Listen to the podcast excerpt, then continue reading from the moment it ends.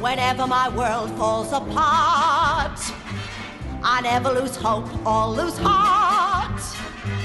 Whatever the form of the storm that may brew, not with you to lean on, darlings, you. With Hello and welcome to the Original Cast, a podcast about original cast albums and the people who love them. I'm Patrick Flynn, playwright, filmmaker, and professor of communications at American University. And every episode, we have someone who you'd see in the theater, either on stage, backstage, or in the house, to discuss an original cast album they love. And today, we are joined by actor, dramaturg, and librarian Megan Reichhold. Hi. How are you? I'm good. How Are you, Good. Patrick? I'm doing just fine. It's freezing outside. It is really But cold. we're inside, both Yes. wearing sweaters because it's freezing outside. Yes. And you chose hit hit hit us. I chose the Scarlet Pimpernel. Never hold back your step for a moment. Look alive or your courage will grow. Yes, it's higher and higher and into the fire we go. Into fire. Onward,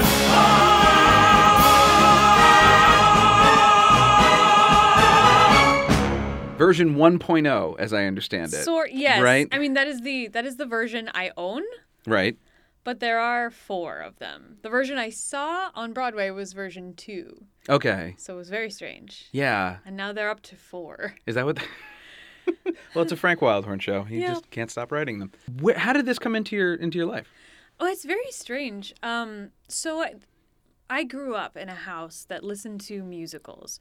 We either listened to musicals or, I think, ABBA. Uh, Sure. musicals and ABBA was what we cleaned the house to as a family. We had these records. So like Mamma Mia is like your family, like in a nice. pretty much Broadway show. Yes. Okay, yeah. uh, even though I've never seen Mamma Mia, um, but uh, we would listen to things like Godspell, uh, Les Mis. I remember falling in love with Gavroche when Mm-hmm. I was the same age as Gavroche, and was very upset to find out what happened to him. Oh yeah. Uh, But uh, there were f- these were all musicals that were introduced to me by my parents. Um, then um, my mom, my mom had this movie called The Scarlet Pimpernel. Mm-hmm. Uh, in 19, uh, 1982, I think is when it came out, Mm-hmm. uh, and it was with Anthony Andrews and Jane Seymour, Goddess of Oh, a wow, Woman. yes. Oh my goodness. Um, and uh, a very very young Ian McKellen as Chauvelin oh. and I fell in love with this movie. Um, it was one of those things where it's one of those touchstone things from your childhood where you just keep going back to it and back to it. Um, and then I discovered that they were going to make a musical about it. I think I found out really early on somehow. Um, I was in eighth grade, seventh or eighth grade when Okay. I found out, um, and I started to obsess. And this was like the early days of when we actually could get the internet in our house and it wasn't just um, Prodigy sure. or things like sure. that. I'm a prodigy. Um, uh, and it's, we started, there was like actual websites that you could go to and you Mm-hmm. could chat to people. Um, and so I started to find these little websites. I was when in researching this to try and like find my childhood again. I found a couple of them, um, like Blakeney Manor. I think is a website that's still up there. It's a fan site for the Scarlet Pimpernel. And in the process of doing this, uh, I also my parents bought me the books. So I had there Oh, was the- okay. so there's the original book. Right. And then she wrote a whole bunch. She wrote like a series, which I hadn't realized. Okay. Um, the movie is a mashup between Scarlet Pimpernel and El Dorado, which is a good choice. Very good choice. Oh, okay. But we had to get them from like England, and they were cloth bound and Oh, wow. very strange. It was it was a, a big Man. stretch for them to get. Um, but so this musical, um, I knew it was coming, and I didn't know anything about it. But I remember a birthday. I don't know which birthday, and I was, we were having a party at my house, and somebody, possibly my parents, bought me the soundtrack, Mhm. and I wasn't paying attention to the party after that. I like put it in over the the big like sound system we had in the living room, and I sat there next to the speaker and ignored all the people who came for my birthday Wow. and listened to it. Um, and so then um, the obsession continued. Uh-huh. I ha- found this one friend online who wrote fan fiction. She was around my age, maybe a little older. So there was like we we built this kind of online RPG where we took on personas in the world. Okay. And we talked. Um, and I started to save up for going to see the musical on Broadway. I was gonna do it. However, I'm not so good at saving money. I had a jar, uh, and so I would keep putting money in it and putting money in it. But I'm an instant gratification kind Right. of gal, so I started taking Taking money, out, of it, yeah. and out of it. But then, surprise, my parents got it for me for Christmas. Oh, that's we took a nice. family trip up to New York, uh, and we saw version two, Okay. which was different. Um, Do you remember if it was at, still at the Minskoff or was it at the Neil Simon at I, that point? I believe it was at the Minskoff. okay.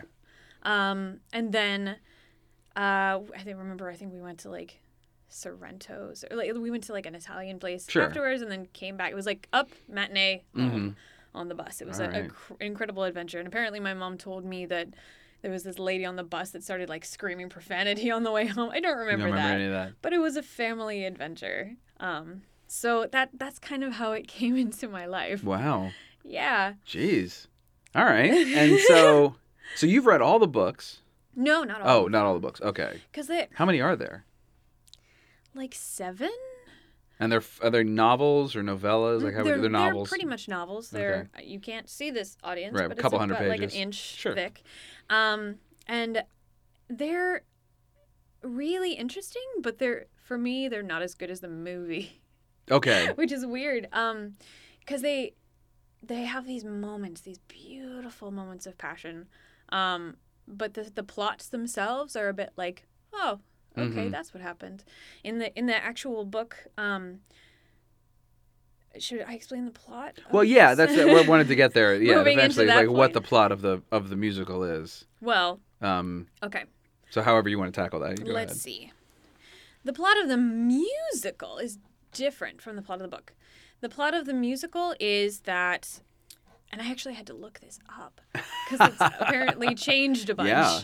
Percy, Percy, Sir Percy Blakeney, um, who is uh, an English aristocrat, has married this beautiful, uh, very intelligent young woman uh, who is an actress in France, and this is all during um, the French Revolution. And they, Is she French or is she just? She is French. She is French. Okay. She's French, and they love each other so much.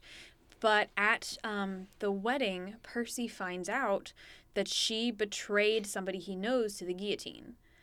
And so he feels like he doesn't know her Mm-hmm. anymore. Uh, and so he decides um, like there's this beautiful song, uh, at least in the first version, about what does he do? Does he just like live his life as like a dandy and like accept it and kind of be hollow inside? Right. or does he do something about it?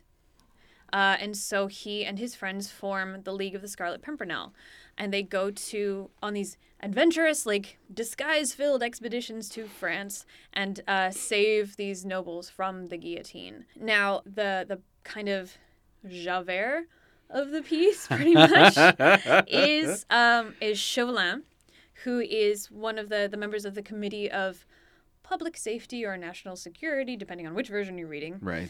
Um, and he is responsible for catching the Scarlet Pimpernel. Um, in the uh, they in both versions, I think they used to. Um, he used to have a romantic relationship with Marguerite, the, Okay. the actress. Yeah. That clears a bunch of stuff up. Yeah. Yeah. Okay. That makes sense. Um, and so he decides to use her position in English society because now she is like the most fascinating woman in England because she has she's like kind of exotic and everybody confides in her to try and find the identity of this Englishman, the Scarlet Pimpernel, um, uh, because he has he has her brother captured. Um, Oh, okay. For helping the Scarlet Pimpernel, and so he's trying to force her to do this, even though she doesn't want to. So she decides to me- uh, pass a note to one of the League of the Scarlet Pimpernel to meet the Scarlet Pimpernel secretly on the bridge, um, and sh- they don't. Uh, she doesn't look at him, but she confesses what happened. She explains everything, and then she goes away.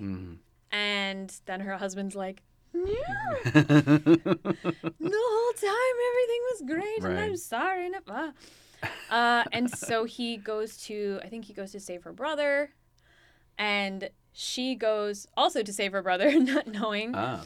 uh, and so hijinks ensue she finds out that he's the scarlet pimpernel um, there's a lot of like adventures and disguises and eventually oh, love wins and Chauvelin is foiled in a comedic and not death way. And Oh, okay. yeah, um, so it's it's one of those kind of rollicking adventure things Yeah. full, of, full of passion. It's it's one of the most plot heavy shows I think we've ever talked about on this podcast. Or perhaps I talk a lot. No, no, because the thing is, so I'd never heard this before. Mm-hmm.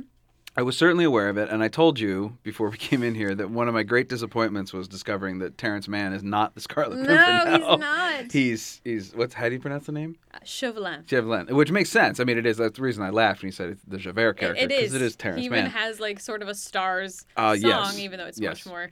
which I really enjoyed. Is that Falcon and the Dive? You're Yeah, referring to? Falcon yes, and I the really Dive. Mm-hmm. like Falcon and the Dive. So I, I have some experience with Frank Wildhorn, who's a composer for this. I've s- uh, I, I know several versions of Jekyll and Hyde. Yeah. I from the didn't- concept album up. There's there's like four or five versions. I'm I've I've seen one of them. I saw it on tour before Mm-hmm. it went to Broadway, right before they fired everybody and like completely retooled it. So I've seen a version that like you, that very few people I have love seen. that this is just a thing he does. Mm-hmm. Apparently, this is a thing he does, and I've seen the Civil War, and now I've heard this. So those are my three Frank Wildhorn shows, Mm-hmm. and I I have to say, I listened to this.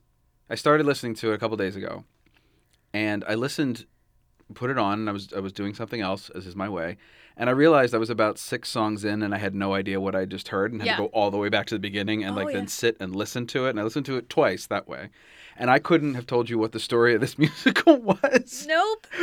at all. I could have told you there was somebody called Scarlet Pimpernel, Uh-huh. and that there was like some kind of romantic. tr- It felt to me like there was a love triangle Mm-hmm. in there, and past that, I had really no clue. I mean, I Yeah. knew that that Terrence Mann was the bad guy from the key his songs were in, and I, you know, but like.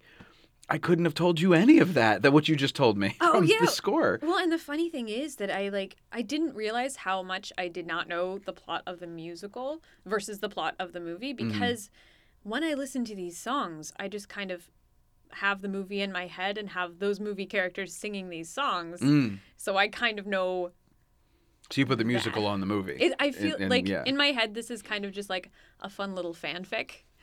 of like It's like a this is tangentially not- related to this yeah, movie. Okay. yeah, it's not like it's not the best, but it has like these really cool moments that inform characters that you already know and love. right. But standalone, not necessarily Yeah. the best thing. it is just it's not bad it just isn't good to me like i No. really i didn't it was so background music yes, and, and and even with the score like i mean even with the lyrics and even with it's yeah i don't know Meg, like it I really know. it took me a lot by surprise because the thing is like say what you will about jekyll and hyde and i could say plenty Mm-hmm.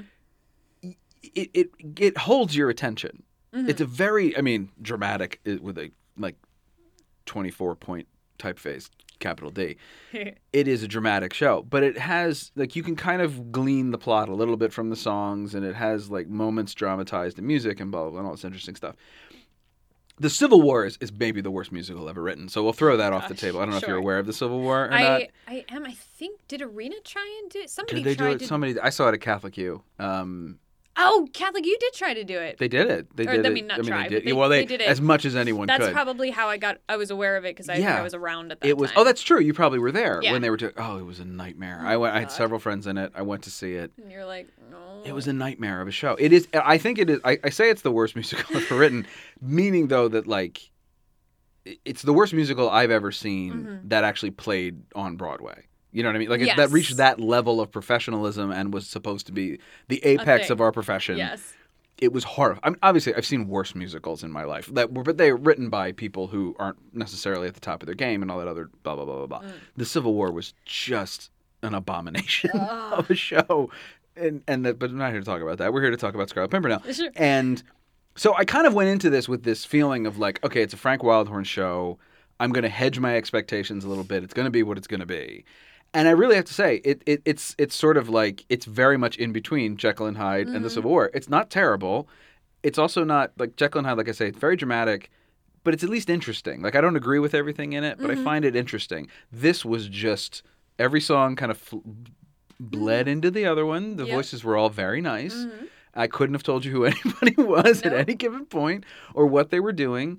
And then every now and again, a song would come out, and I'd go, "Oh, that's a I like that song, like Falcon and the Dive," Right.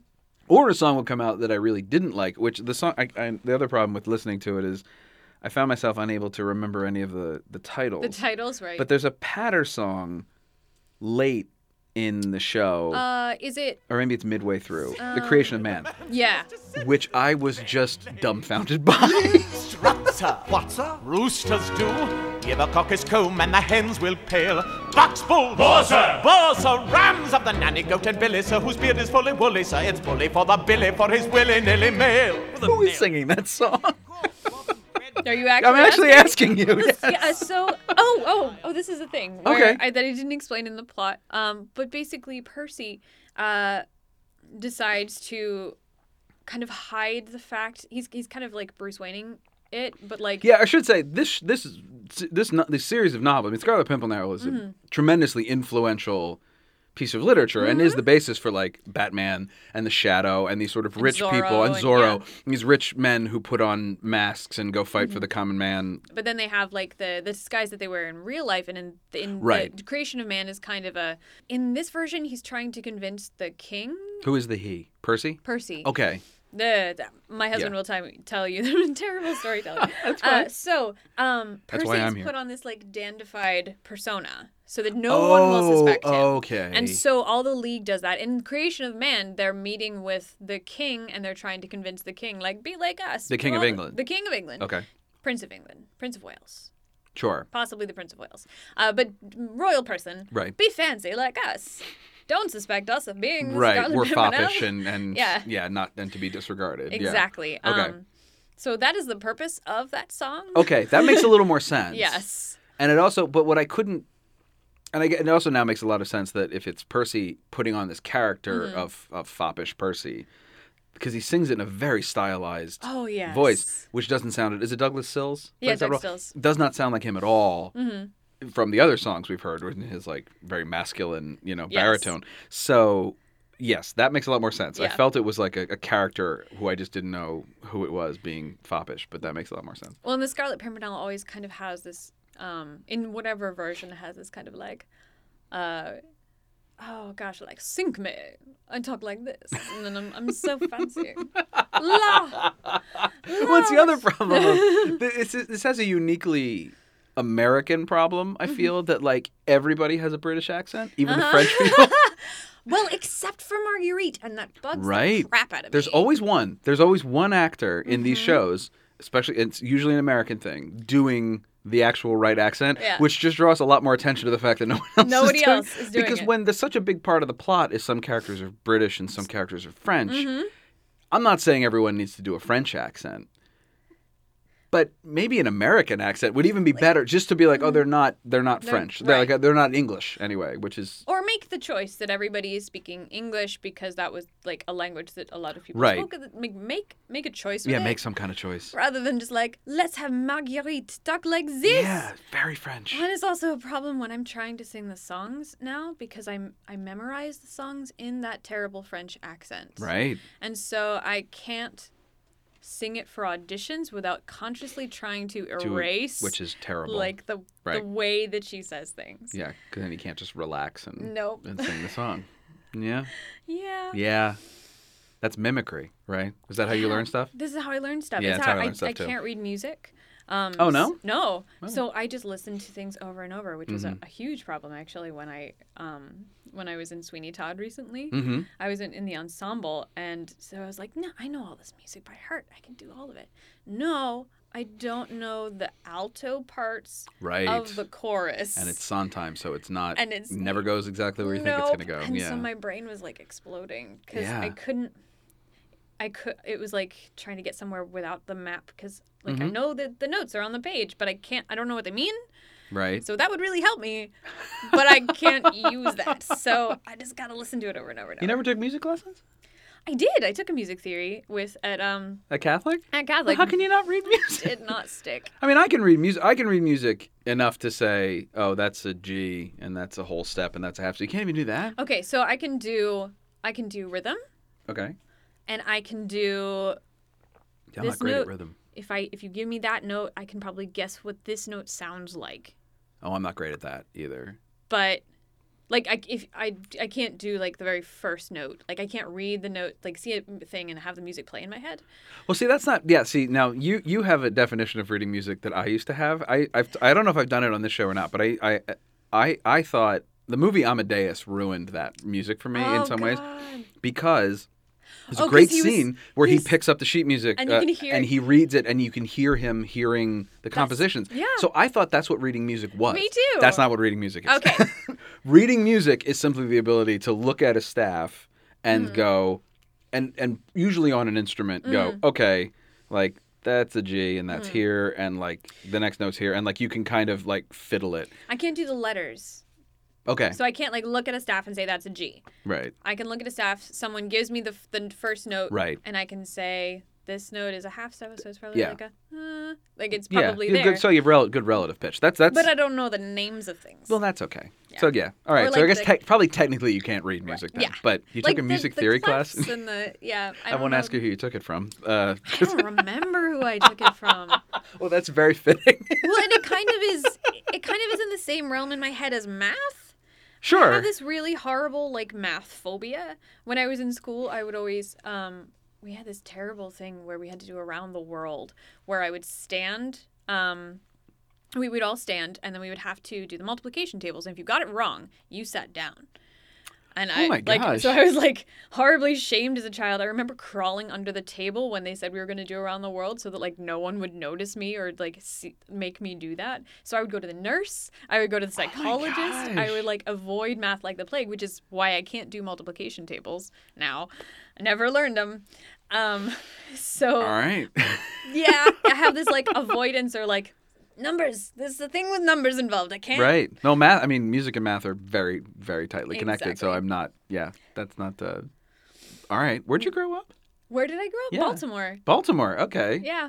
All right. Um I w- I went to uh, a public school for elementary and that's where that happened and Uh-huh. then private schools cuz that's where my mom taught. Oh, Okay. So I was like able to go for free and it was much Yeah. easier of a commute for my mom yeah, having to that's not good. drop me off. One place and then you're done. Exactly. Okay. Um, God, that's horrifying. The things we do to, or used to do, maybe still do, We probably always- still do We still do it. to our kids. One of the without- things I've noticed in because I, I work in a school is that we do things to children that we would never do to adults, and we talk to them in a way Yeah. that we would never talk to adults. Yeah, yeah. Um, it's it's so strange how it's okay to do it to talk to a children in a, cer- a child in a certain way, and not, and Right. but you would never think of doing that when you're like in an office situation. Right. Um, Yeah. it's odd. It is odd. We forget very quickly Mm-hmm. that we were all children. Yeah. and the, It's very traumatizing for a lot of us. But I mean, I think that yeah, we just seem to forget that. It's very quick. We were like, nope, I was never that. I was never that way. You were totally that way. We were Oh, all that yeah. way. like when you're sitting on the metro and all these kids are like sitting like yelling and Yeah. like having a good time and you're like god Right. youths But I totally did that. oh yeah I mean, not on the metro. I didn't grow up here, but yes, I Right. did. That. I absolutely did that. I was a big. Well, I lived near a high school, Mm-hmm. and the kids were allowed to leave for lunch every day. And like so, like around eleven o'clock or eleven thirty, I can hear them walking past my house Mm-hmm. you're like- Mm-hmm. going to lunch, and they're really loud, and they're like some of them are cursing, and they're like screaming at each other, and I'm just sitting there being like, "Yep, no, that's nope that's the way I was, and that's uh, this is what you call payback, I guess, for me- yeah for all the times I Pretty did this to much. somebody. They're doing it to me right now. yep Yeah, so it's yeah, it's a it's a terrible thing. Yeah, learning learning singing as a mimic, which is absolutely I'm a I'm a I'm a huge mimic and it's good in one way, but like you say, to like have to consciously ever turn it off and reinterpret something as your own, especially something you first heard when you were in high school. Is virtually impossible. I mean, it is just, it's a very, you Yeah. might as, and you- I I think you're probably making the right decision. Be like, nope, not going to sing that. That, that's only going to hurt. well and i i did some some voice lessons with uh steve uh who did um Oh, Steve Shabelsky. yeah Mm-hmm. and i didn't realize how much of what i knew from the mimicry Mm-hmm. was not what the notes said Yeah. at all it was all interpretation by the Whoever. artist who was singing it Right. And so he had to be like, no, Yeah. that's a whole a note, note. not a half note, or whatever it is. hmm Um, yeah. Yeah. You have to read the music. You just have to look at it. You don't have to like because I I did that in college doing finishing the hat, And I didn't realize how much Mandy Patinkin messed with the rhythm. So I would sing it for my voice instructor, and she'd be like, "Actually, these are these It's are not a- Mandy can do whatever he wants. You have to sing two quarter notes and an eighth note. Like that's that's the law. Yes. That's how that works. You are not you are not he, and I'm not. Still not trying. still not.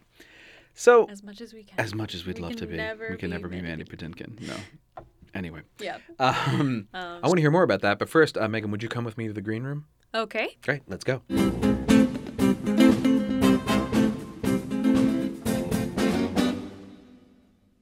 I've got a message here for everybody from Don Mike Mendoza. It says Happy Hour, Show, Silent Auction, Dance Party. If you're into these things, join La Tido for their fifth anniversary on January 23rd, 2017. Learn more and get tickets at latidoproductions.com. So that's a great message from Don Mike to get out there and celebrate the fifth anniversary of La Tido. Great organization, great shows, great fun down there at DuPont Circle, and I hope you can make it out there. Our second message is from Roddy Flynn, also a former guest of the podcast. Roddy's message is a little bit uh, less well organized and simply says, Could you just ask people to follow me at Roddy Flynn, the Congressional LGBT Equality Caucus at, at LGBTEQ E Caucus, and the Equality Pack at, at LGBT Equality Pack? I believe those are in references to Twitter, uh, but Roddy doesn't specify, and I would hate to speculate in this political climate. So thank you, Roddy, for your um, your message. If you want to get a message on the Green Room, it couldn't be easier. All you have to do is go to iTunes and leave us a five star rating and review. It's really simple; takes about five seconds to complete. And if you do that, I will give you those five seconds back here on this podcast. Just send me an email to originalcastpod at gmail.com with your iTunes username so that I know you did it. And uh, the five seconds of text you want me to read. It can be anything you want. You can plug something. You can say hi to somebody else. You can plug your Twitter account. You can plug your theater company. You can simply plug, you know, just life. So five seconds of text, that's about 30 words. Send that over to me and we'll read it here on the air on the very next green room. All right, back to the show. So you, you sat and absorbed, obviously, just like voraciously absorbed this this uh, cast album when you got it, Yes. Mm-hmm. and then went to see the show. But the show was different when you went to see it. Was that an issue?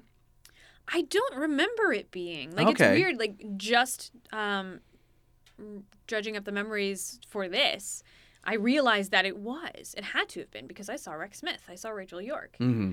Um, and reading the differences between the two uh, the two versions, I actually liked the stage version better.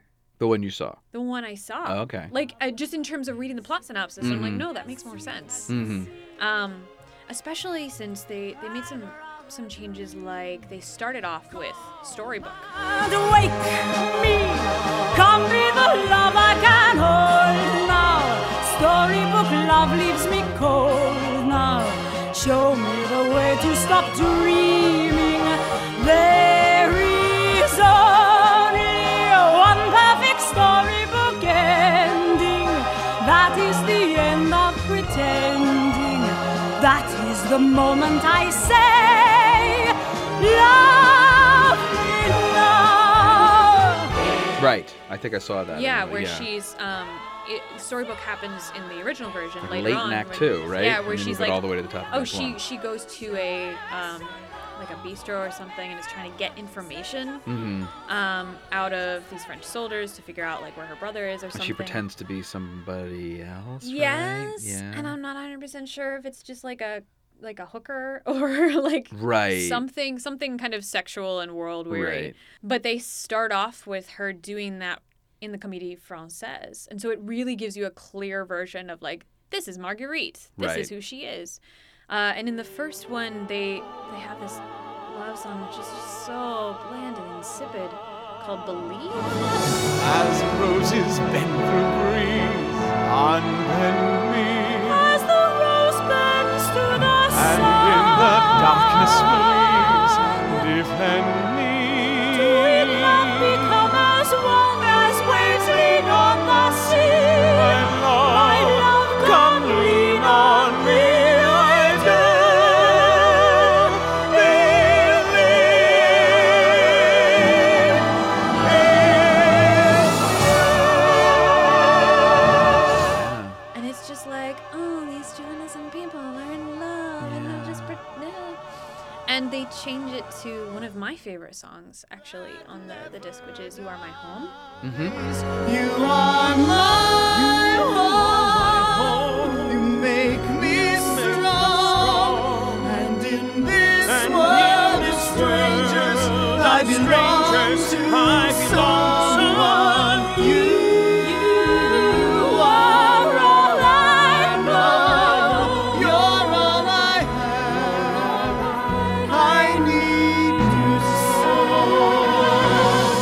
which was a hit. It was actually an adult contemporary I hit. guess it I read. was, Yeah, yeah. before the musical opened, it was a, it was a top forty adult contemporary hit. Wow. Yeah. I don't know why I don't. I didn't know that. I feel well, like that you're not a- should have been. You're not all the something. way up on adult contemporary music. I That's guess not- not. well, not Well, because then. there there are, I don't know how many stage versions of this show, but there are at least four albums you can get. Yeah. Because and something Frank Wildhorn does a lot, which is actually something I kind of wish more people did, frankly, is have concept albums of his show released before the show comes out. So he has like Jekyll and Hyde started as a two-person concept album, which was Linda Eder and Colm Wilkinson playing all the parts, which was like sort of Jekyll and Hyde, and then there were two female parts, and it was just this twelve-track sort of you know could have stood on its own kind Yeah. of concept album. And then they released another concept album, which was a two disc massive thing, which is what I had. And then they put it out. Mm-hmm. It went to Broadway, and then they have a Broadway cast album for it. And then I think they might have even done a second Broadway cast album when David Hasselhoff took over and the show like really blew up. But that's Jekyll and Hyde. For Scarlet Pimpernel, they Mm-hmm. started with a concept album again and had this top 40 hit. Uh, is it You're My Home or You're, Are My Home, You Are My yeah. Home.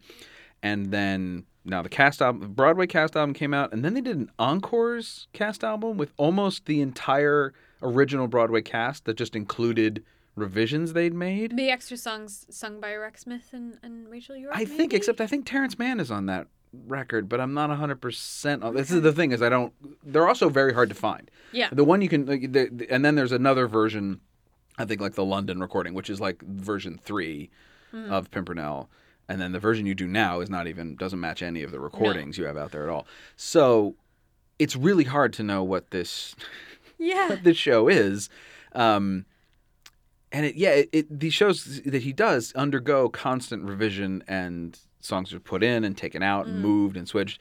And there's generally one love ballad in all of his shows that like is a constant. Like in um, in Jekyll and Hyde, it's oh, what is this song called? Once Upon a Dream, which is again, like you said about Believe, just the most insipid, like boring song ever. Once upon a dream,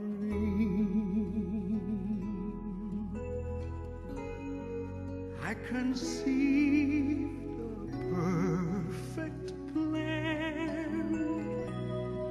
that would change the face of man. Once upon a dream. um, and uh, yeah, that follows like through all the versions. And and you are my home is in like the is the hit obviously, and then got a piece of more importance as the show went on. Yeah. Um, but yeah, it's interesting to me as somebody, if you learn mimicry like I Mm-hmm. do, little differences in shows that you see and scores and things are really like Oh, it's- tingly. Yeah, they're yeah. not not great. No, you're you're like you you learn to sing it in a way, and then get into the groove, and then you're listening to the other album, and you're like, No. no, I can't sing it. I can't sing it now because it's different. Yeah. Um, yeah, it's funny when you were when you were doing the your whatever podcast. Mhm. Um, I was thinking about what song I would have chosen for like my favorite Mm-hmm. love song, and it's odd that like "You Are My Home" was the one, Mm. and it's not like the m- the most technically complex. It's not like the the greatest love song in Right. the world, but it's always the one that hit right Hmm. here in my heart. Um, I, I make playlists for characters that I play. Oh, okay. Um, and that one has been on a few of them. It was it was on my my pirates playlist. Um, uh, as a, a song for for, Mm-hmm. For Pirates After Dark, not Pirates Yes. of Penzance. I'm just like just to Pirates clarify. After yeah, Dark. no, Pirates After Dark. Uh, for um, Flying V's Pirates After Dark. for for the uh, I don't remember if it was one or two. I think it was on both one and two, the Pirates one and two. Um, and it was for Opal and, and Ruby. Uh, it's just one that has like some great emotional resonance for me. I love the ideas that it explores. Um, How old were you when you first heard the show? eighth grade. Okay, it's 13, 14. Yeah, so it, it Hmm. Yeah. it hit me right at the right time. I was going to say that's that's because- perfect. Yeah, because it was all um like romance and like uh like okay, the ro- first the romance. lots of passionate, like lingering glances. and, like, Yes. oh yeah. Lots of like, oh, he touched her hand and there was tingles, and she knows something, but he doesn't know it. But there's so much passion. yeah. Um, there's this moment. uh, Storybook, you know that kind of like yeah, Yeah. adventure romance. It type. is. Yeah. Well, and there, there's this beautiful moment in the book where, like, she is really upset with him. Like, sh- they're finally having this confrontation. She doesn't understand why he's changed so much since they got married, hmm uh, and he kind of Right. shuts himself Stoicizes. off. And yeah, and so she goes into the house upset, and there's this passage that like. But if she looked back, she would have seen him touching the place where her foot fell and kissing the ground. And he was so upset and burning with passion. And it's one of those things where you're like, my little eighth grade self was like, that's so good. That's what love is. Yeah. Well, and then the movie is full of like these longing glances between Jane freaking Seymour. Oh, so dramatic. They love each other so much. they can't say anything about it. Yep. So the And- the the the book takes place during the Reign of Terror, which Mm-hmm. is l- early eighteen, ni- early nineteenth century, uh, Mm. or late late eighteenth century. 1790s. Yeah, Yeah. and went on for however long. Mm-hmm. Um, and the book is written at the turn of the century, nineteen oh one, according to this. At any Yes. rate. Um, So it's kind of like a nostalgic. so look back yes, at it this is. It is a time. romantic. It is not written. I thought it was originally written of the period. I thought it, but it, it is, is- which explains a lot of this. Mm-hmm. Like, oh gosh, wasn't it so wonderful? It's like, no, no, it was, it No, it was was pretty terrible. awful. The Reign of Terror was pretty aptly named period of history. Yeah. Uh, I mean, and they they they don't like. Of course, the reign of terror is a terrible thing in the book, right. but they do romanticize like the the daring rescue. Well, and he's rescuing. I love that that he's rescuing the nobles. Like Mm-hmm. he's not rescuing common people who were also being executed by the, True. the I mean, troves. he's yeah. Mm-hmm. rescuing nobles, which I mean, hey, wrong, imp- wrongly imprisoned is wrongly imprisoned, and you know no one deserves to be executed. Even so, Perhaps that is that is like he's a not s- Robin Hood. You know, Yeah. like not in that way. I did notice on trying to reread the the book a little bit that she she loves her black and white sort of thing, um, where the French people Morally, I mean, morality wise, or a, a bit yeah or like drawing clear lines for the audience um sort of so it starts out in the book it starts out with this like paris scene and it's like all on the side of the french of like these nobles and they were terrible and we're gonna kill them all and it's from that perspective and then it switches over to the second chapter where it's england and it's in a bar and all the english people are like oh those french froggy french people they're terrible so like really kind of of like delineating what people think and where they are Well, that's a little bit. I mean, the kind the musical kind of starts that way, doesn't it? Because it Mm-hmm. starts at least this version should specify starts with Madame Guillotine, which is a song Mm-hmm. I, I, I enjoyed, and then after Believe, we'll just skip over We'll that. skip over has Vives. Vivez, mes amis, je suis enchantée. Simply to move through the sunlight. Open your eyes to this one bright moment embracing us. Vivez, you have Yes. which is the same sort of like because that I believe I would have to now infer is her introduction to English l- society. English society. Okay, so that makes a lot of sense. Yes. this is all it's all clicking Yep. now in my head. Okay, Yeah, so it and- does follow. It does track a little and bit. in that the got same cut way. from the second version. Oh, did it really? Oh, that's a did. fun song. I mean, I get you know. It is. Yeah, it, it's apparently now a like a, a mimed thing. It's like a, Oh. a pantomime during this a song called "The Wedding Dance," which I found out today. Oh, Okay. Um, so she still has this like let's loosen up the the English Right. society, but it's not during it's not with that song okay. because you are introduced to Marguerite's character through storybook. Oh, true. um, so you don't need that anymore. The cool thing about the guillot- uh, Madame Guillotine, which I love, it- I'm I'm like weirdly morbid in that way. I'm like, oh, the slicing and that yes, Mm-hmm. blood. um, uh, it, in the second version, it's now sung primarily and back, backed up by the crowd, but sung primarily by Chauvelin, Oh, which I thought was really useful to set up his character in the beginning. Hmm. yeah, because he doesn't come in till quite a way. I think he's in a couple of the numbers. If I, if I can pick out Terrence Mann's voice in a crowd. Um, but he's in a couple. He doesn't have anything to say on his own until Falcon and the Diver. I'm not a man to hunger for blood, but the spirit can cry to be younger and fiercer and fly, piercing into the sky and higher, and the strong will thrive. Yes, the weak will cower hour, while the fittest will survive if we wait for the darkest hour. Till we spring alive, then with claws of fire we devour like a falcon in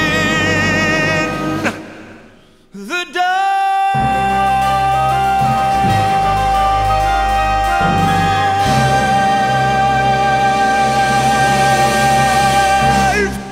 which is which is about halfway.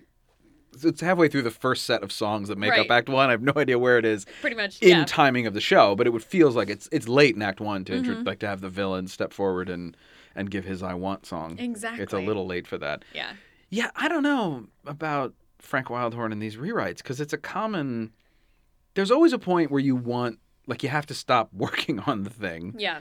And anybody who's written anything knows that. There's a point where you're like, it's not. It, I, I always go back to the Lor- Lauren Michaels always says about SNL, like, we don't go on because we're ready. We go on because it's 11:30. Yeah. And I absolutely like that's the way writing is. It's like you set it, you have a deadline, and you finish it the best Mm-hmm. you can, and then maybe you take it back and keep working on it. But like it's done. It's done because the show, like the show's about to start.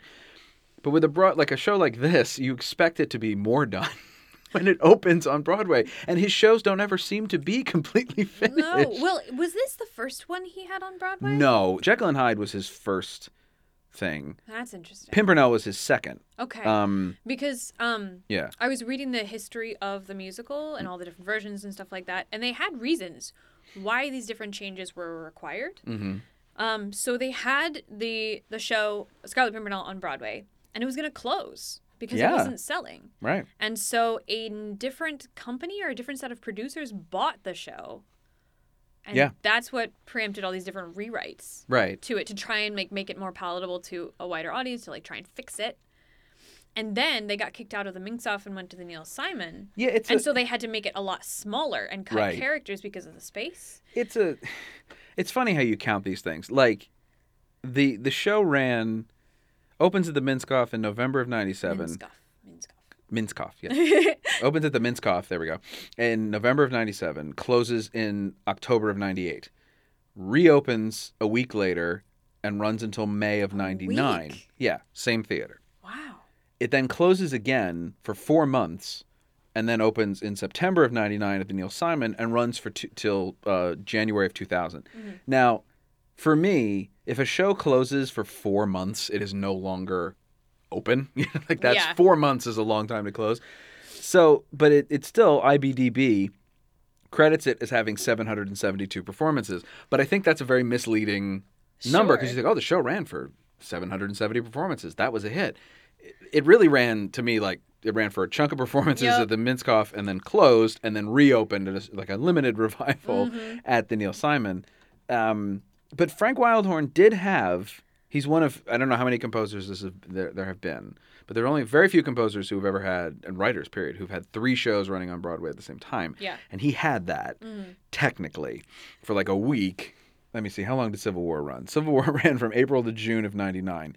So for, during that period, Jekyll and Hyde, Scarlet Pimpernel, and Civil War were all running at the same time. He must have been a very busy man. He, I, well, except that he started writing Jekyll and Hyde in like '90. ah. It came to Broadway in about 94, I believe. Let me see. 97. Oh, according to this, it came in 97. Really? Ah. Well, and Yeah. then Scarlet Jekyll and Pimpernel- Hyde opened in April of 97 and Pimpernel opened in November of 97. Wow. Because like the version of Scarlet Pimpernel that I would see now, if it's playing anywhere, is completely different from any of the other ones. I'm Would you go familiar see it with. Yeah, I think I would. I would. Well, especially if it's like, have you seen the Tokyo production pictures? No. They have a girl playing Percy, Oh. uh, and she like she's she's dressed up as a guy, Mm-hmm. uh, and she looks awesome. And they like it's a huge thing there. I think I've All seen right. pictures, and I would love to see that. Okay. I think that would be amazing. But I would like to see a regular production just be like, what was this What again? was this about? Right. What did I? What? So when you you st- but you still listen to it a lot. I mean, you said in your emails. And, Yeah. So you countered it when you were 14, 13, 14. And then you've gone through this sort of theatrical experience of studying theater and doing all kinds of theater and you're still doing theater now. And when you come back to this show, are you able to view it objectively, do you think, or is it just is it a pure like romance, nostalgia, comfort food kind of trip? That is kind of where I live. That second one. Oh, really? Yeah, Okay. um, I mean, like I have, I have so many things that new versions will never compare to the old version that Sure. I had as a kid. Um, this one, I think I have a little more distance with. Like, it's not like the old BBC Narnia that I watched when I was five. Oh my God. With like the the puppet lion. Yeah. Um, like new versions? No, no, no, no, no, no. I I need my Aslan where you can run your fingers through his hair. You know he's present, Uh-huh. actually physically there. CGI lion? No. That's stupid. interesting. Wh- How do you reckon this? It's, this is an interesting thing to me. Yeah. This m- this uh, uh, this sort of car crash of nostalgia Mm-hmm. and knowledge. Do you think you would like this show if you found it now? If I just saw it now, Yeah. yeah, it's probably n- not. mm-hmm. For me, in my head, it's like the movie, and then I take the songs that I really care about and kind of superimpose the Mhm. songs over. The I mean, I I because like the musical itself, I don't, I don't care about the plot really. right. Like I, I care about certain songs, and the it doesn't songs that- really make an effort to make you care about no these the plot. Mm-hmm. characters. Like even again, I- I hate to bring it back to Jekyll and Hyde, but it is like Jekyll and Hyde makes a concerted effort. I think because the book it's based on doesn't give you a lot. Like No. Jekyll and Hyde is a very l- like a very short and very kind of horror ish kind of thing, and it's really just about Henry Jekyll and and and Hyde obviously. Mm-hmm. And you And- find out at the very end, you're like, oh, Oh this yes, twist, Twist. It was They're the, same, person. Um, was the musical makes a real effort to craft this, like, a st- create characters around him, and there's a lot of duality in the musical that they, that doesn't actually quite work, but they do a lot of stuff with like. His he and his dark personality. He's got his fiance and then this prostitute who he meets through through Edward Hyde, and like th- there being two sides of this. A lot of Mm-hmm. people being two sides of the same coin. Um, it does not all come together in Jekyll and Hyde, but it is like it makes a real effort to have all these characters Yeah, and, inhabit like- Mm-hmm. the story that you already know, and this doesn't really seem to care whether like it just sort of assumes this is the good guy, this is his, this is the bad, bad guy, guy, and this, is, the woman. romantic lead, and you're off. Like, Yeah. and it's you'll like it because that's what it is. And I think it's part of the reason why I'm okay with it is because I already have this this background knowledge Mm-hmm. of like who these people are and why I care about them, and then this person that I care about sings this song, Right. uh, and coming to it like without any of that, just going to see the musical, you'd be like, "Mm, what? I don't care. Yeah. Um, and so because I think I have that all that emotional background to it, and like those emotional tags on my soul of what this is, then it's easier for me to to kind of have an entry point to the musical. Sure. Um, and there are there are certain like not every song, but certain songs where I'm like that song like um Well, I will say there are songs in it that Mm-hmm. I really enjoyed. I mean, I've been crapping all over this show, but like I, I will say, like I, I, I, everything Terrence Mann sings is great in my opinion. Of period. course. He's But Terrence like Mann. song, like Falcon and the Dive is a is a good song. Yeah, though I, I was re-listening to it recently for this, and I I was like, this imagery, man, I don't Mm-hmm. Yeah. actually know what's going on. Yeah, yeah. Like you got a spear and you're gonna fly, but there's the moon that's smoldering. Yes. And you're like, what is that? is this like a, a Magritte, not not a Magritte painting? Maybe a Magritte painting. Maybe a but like Magritte painting. A You can Dali kinda- painting. Where Well, like, it doesn't want to be that, but it kind of is that. Yeah. The- the imagery does get kind of. I feel like what's going for there, the lyricist who is, let me look at- Nan. Nan, hang What's on, her king something? Nan, Nan. Oh, I brought up Nan, Nan Knighton or Nan Knighton. Kinton. I don't know how you pronounce that last name either. I don't know. I'm in a lot of trouble. Um, yeah, It's night. but it is. It feels like you're supposed to. It's supposed to be an overwhelming, conflicting imagery. It's supposed to be a character who is kind of lost and conflicted Mm-hmm. and out of control, and so the imagery is in that way. yeah. But there's a way to do that. I mean, Yeah, like, and it's this like a Oh is bit not- more. It's also not as interesting. I mean, one of the things that makes Javert a- a- an unfair but inevitable comparison Yes. it, it makes Javert a compelling villain is that he has a strong moral compass, which he clearly understands. And then when that moral compass is challenged, he falls apart, and that's interesting to watch. Yes. Uh, how do you say it? Chauvelin. Has I'm just gonna edit it in, so like you just say it. Um, doesn't seem to have that. He's he's kind of a random because the people Yeah. behind the Reign of Terror and the French Revolution had a, a moral compass. They had something they were railing against. It was instantly corrupted Yes. due to a lack of like sort of m- moral cohesion, which led to the Reign of Terror and and Robespierre and, and all that. Um, but they did believe they were doing the right thing. Yes. And I don't get that from his character. No, I it- don't get what I don't understand. He's just kind of the bad guy in a Mm-hmm. very mustache twisty kind of way. And it comes from a very emotional place rather than an intellectual place, I think, which is a huge Yeah. contrast from from Javert, um, where things like in Falcon and the Dive, um, the Scarlet Pimpernel has started to like wreak havoc, and so he. This is him desperately trying to regain control of the situation and like find him. Right. Um, and so it's, I would be interested since we don't have anything setting him up previous to that, to see if in the, the yeah, of him script- singing. like so, what was he before that? Because I, a lot of the portrayals of him, um, the the portrayal in the movie and kind of the way you see him in pictures from the show is that he he wears all black. He's a very controlled Yeah. man. Um, and so this this kind of flare up of Falcon and the Dive is would be juicy if you have that comparison. Right. Um, but right now that's the only thing you have, at I least mean- in the soundtrack. and it is the other thing of like you don't I don't really have a good sense of of the Pimpernel as a character. The Scarlet Pimpernel. Yes. So I don't really know like it's, it's I can't even get a sense of him Mm-hmm. off of off of who he's fighting. Yeah. Like if this is who he hates and I understand who he hates, then I can kind of go, okay, so you're like this. I can Mm-hmm. Yeah. kind of build it backwards. But I don't even really have a good sense of, of him from this recording. I'm really Yes, sorry to no. like I've invited you down here to crap on this thing you love and I apologize It's, no, for it's that. fine, and and I understand why you say these things. Um, yeah, and and like the uh, Percy in the Scarlet Pimpernel i- i- in the movie um, is already doing this. He's already the Oh, really? yeah. So like the musical is very different, where this is his like origin story of like oh his wife betrayed, and so he feels like he has to do something. But in the movie and in the book, he's already saving people. See, that's much more interesting to me. I would think so. Yeah. And then it's that getting married and then suddenly that complicates Yeah. what you're already doing Mm-hmm. instead of like yeah, I don't know. Yeah, I don't know. Yeah. Yeah. So and Huh. he's he's kind of set up as this like he it's it's like the black versus the gold. Like he's this golden person. He's al- he's usually Mm-hmm. blonde. He ha- wears these fabulous outfits. Like not not fabulous like over the top. no, but, like, I know what you mean, but like, elegant. Yes. Um, uh, with like gold and lace and brocade and um, but has no problem like smearing mud on his face and like putting on a funny voice and pretending to be a woman and right. um and yeah and so the imagery of like this golden man and this dark Mhm.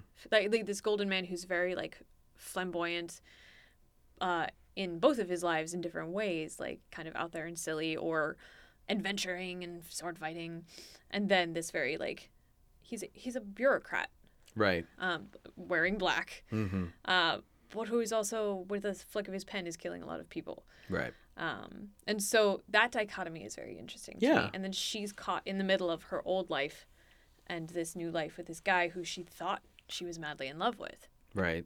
Um, yeah, so that's interesting. to Yeah, I, me. I, I really did. Well, I'm glad you have such a pragma- pragmatic view of it because I was really concerned last night. Like I listened to it for the second time you were last night, like, and I was "Oh, just like, I don't, I don't, I don't know. Like I don't, I don't know. Like it's it's gonna be what it's gonna be. Yeah. Like I can't. I'm not gonna come in here and say like I loved it, but I didn't. That's the thing of it is like I didn't hate it. no, It didn't. It's not a nightmare. It's not a like a like oh my god like this is it, it. I mean it did and it did for all of my hedging that number. It did run for 700 performances yeah, even if it was broken up over like a, with a break in the middle, it still reopened and ran. Like it Mm-hmm. did, it did run. So it attracted us. It has a certain thing about it. It's just kind of flat. Well, and it's funny in the communities that I've talked to, who like the hardcore Scarlet Pimpernel fans, are not just hardcore musical fans. Mm-hmm. They are hardcore fans of all the different versions of the story, and so Mm. like they may have that view, like I do, where this is just a piece. I will say there is one that I want to one song that I want to talk about that Mm. Sure. it actually like uh, is the one moment I really remember from the stage version, and it's uh, "Into the Fire." You can tremble, you can fear it, but keep your fighting spirit alive, boys. Let the shiver and sting you fling into battle, spring to your feet, boys. Never hold back your step for a moment. Never doubt that your courage will grow. Hold your head even higher, and into the fire we go. But the thing that I remember from the the stage version was that they're in a library at the start. And then during the course of the song, the whole library just morphs and transforms into a ship.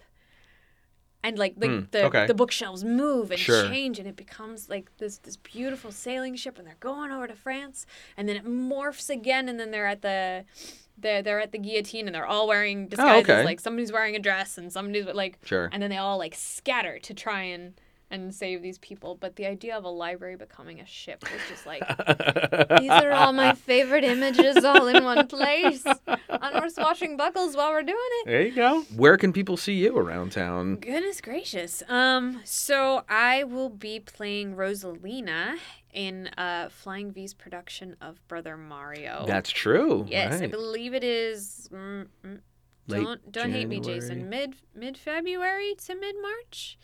That sounds right, yeah. Mm-hmm. Somewhere in there. Uh, so that'll be exciting. It's it's a mashup of, of Mario and Chekhov, and then um, uh, I'm gonna be in their Flying V fights, Secret History of the Unknown World. Ooh, I'm excited. Yeah, so that'll be I love um, Flying V fights. early early summer. All right. Yeah, so Great. that's well, what I'm thank doing. you, Megan. Yeah, Thanks for coming down. of course. braving Thanks the for cold. having me. Of course. The original cast was recorded at the Media Production Center at American University. Special thanks to Jeffrey Madison, Tom Fish, Imani Mular, and the tireless staff of students who run the front desk. Follow us on Twitter and like us on Facebook at Original Cast Pod. You can follow me, Patrick Flynn, on Twitter at Unknown Penguin. You can email us at originalcastpod at gmail.com. We'd love to hear from you. Subscribe to the Original Cast on iTunes, and while you're there, please give us a comment and a rating so other people can find the show. My thanks to Megan Reichelt for coming down and talking to me today. I'm Patrick Flynn, and I can't. I have rehearsal.